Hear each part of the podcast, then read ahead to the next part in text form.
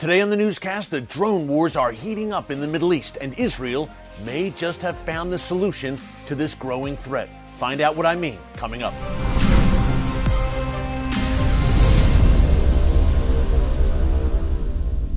Hey folks, Erick Stakelbeck here. Welcome to the Watchman Newscast. We've been telling you here over the past few months how Iran is becoming a drone superpower in the Middle East. Now, whether it's attack drones or so called kamikaze drones packed with explosives, surveillance drones.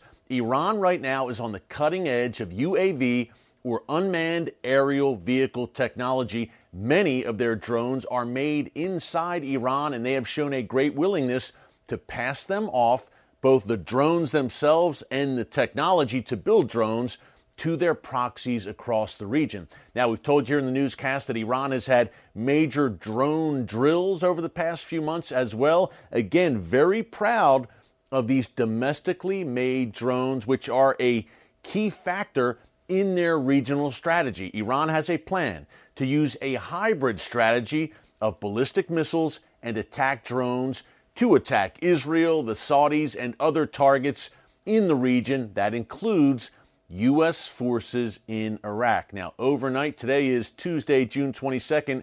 Overnight, according to Iranian media reports, Iraqi Shia militias, backed of course by the Iranian regime, launched two explosive laden drones at a Victory Base at Baghdad International Airport, which houses U.S. troops.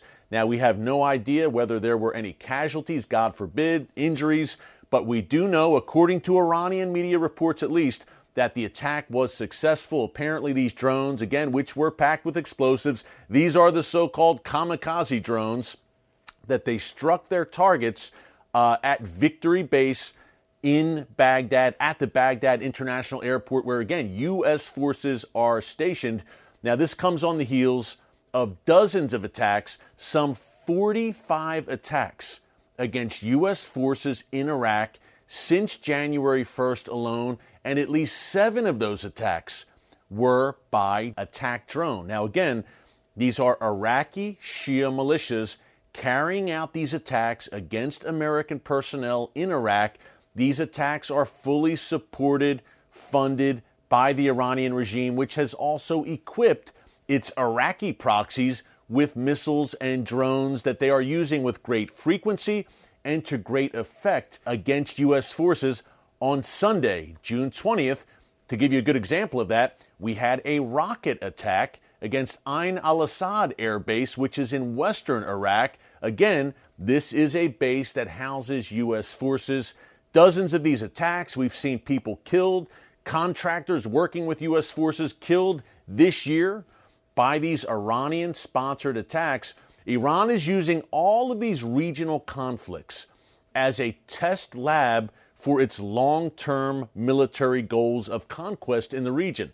Whether it's using drones on the battlefield against U.S. forces in Iraq, whether it's equipping Hamas and Islamic Jihad in Gaza with drones, and of course, the Houthis in Yemen, who have really become the drone masters I guess you would say. They have become very skilled practitioners of that hybrid model that I mentioned, targeting Saudi Arabia on a practically daily basis with that combination of attack drones and ballistic missiles. And again, this drone technology is passed off to the Houthis in Yemen by, you guessed it, the Iranian regime. And they can assemble these drones in Yemen. Hamas, Islamic Jihad can assemble the drones in Gaza. Hezbollah, of course, to Israel's north in Lebanon can also assemble these drones on their own as long as they get the parts and the blueprints from the Iranian regime. And yet, the Wall Street Journal reported this week that the United States is actually withdrawing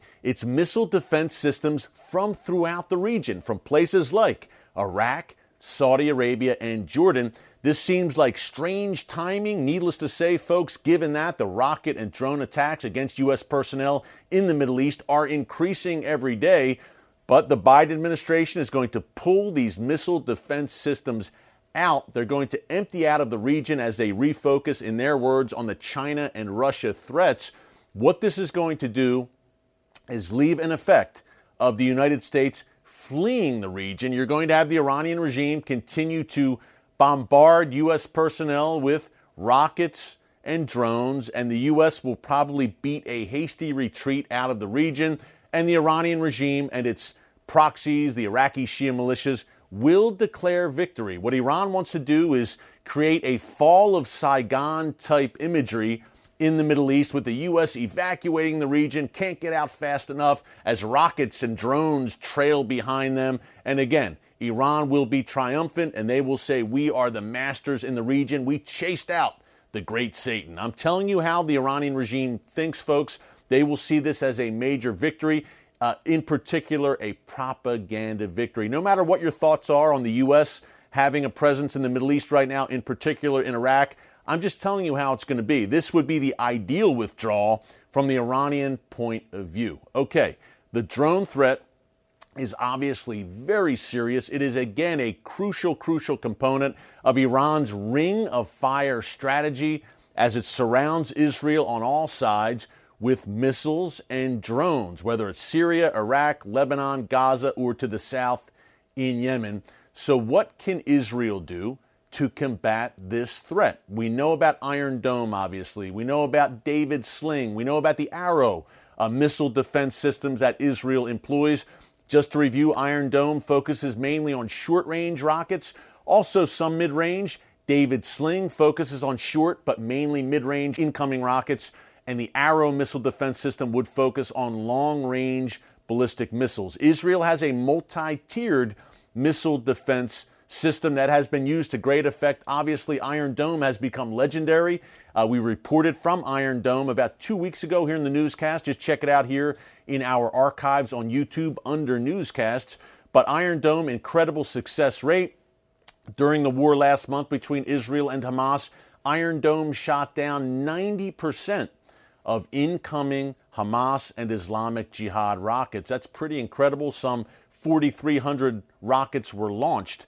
Pretty incredible success rate, but the goal, and we've talked about this before here on the newscast, is for Hezbollah, for instance, which can fire 4,300 rockets per day, potentially, to overwhelm Iron Dome with the sheer volume of rockets being launched.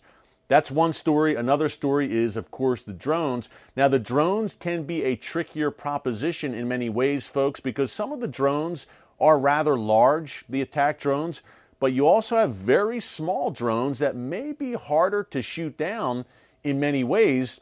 So, what Israel did last week, to my mind, is big news.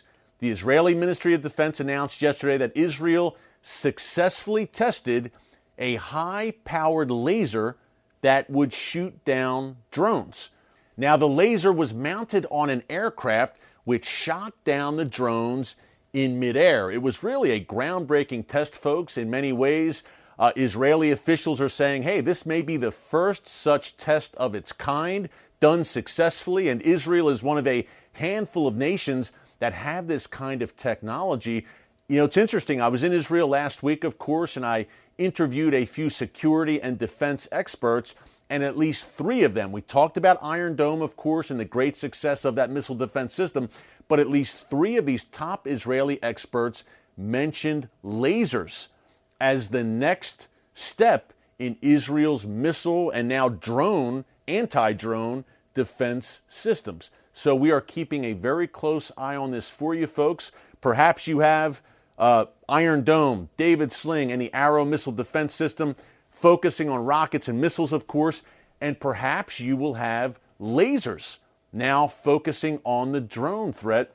What I love about Israel and the Israel Defense Forces and the Israeli innovators are they are always one step ahead. They have vision. They see what's coming down the pike. They see not only the threats that are here in the present, but they see what's coming down the road. I really respect that uh, about the IDF for sure. So we'll keep a very close eye here on this pretty groundbreaking technology lasers to shoot down drones. Key point here it likely will not be operational, or they will not be operational right away. It may take a few years, even, uh, according to Israeli officials. But as the need grows, as this drone threat increases, and folks, again, it's so easy, right, to just fly even a smaller drone, pack it with explosives, and fly it into a target. As the severity and the frequency of that threat increases, perhaps Israel will be very motivated to put these lasers into effect uh, even faster than they had originally planned. Hey, we live in fascinating times. We live in perilous times. Above all, we live in Bible times, folks. And you may be anxious watching this all unfold. Hey, a ring of fire surrounding Israel, U.S. forces being bombarded and potentially chased out of the Middle East by the Iranian regime. We reported yesterday about the new Iranian president, Raisi, who is a true revolutionary radical, possible successor to Iran's supreme leader, who earned the nickname the Butcher of Tehran. So it's easy to look across, in particular, the Middle East landscape and look across the world landscape and become very discouraged even fearful. But you know what? In 2 Timothy, we are exhorted to not have a spirit of fear, but of power and of love and of a sound mind. God Almighty still sits on the throne. He is in control of all events. He sees the chess pieces moving on the board and he sees about 10 moves ahead. I can assure you he will never leave you or forsake you if you don't know him, if you don't know Jesus. This is the time to get to know him. Hey, thanks so much for joining us here on the Watchman Newscast. Much more tomorrow. Until then, God bless you. And remember, never hold your peace.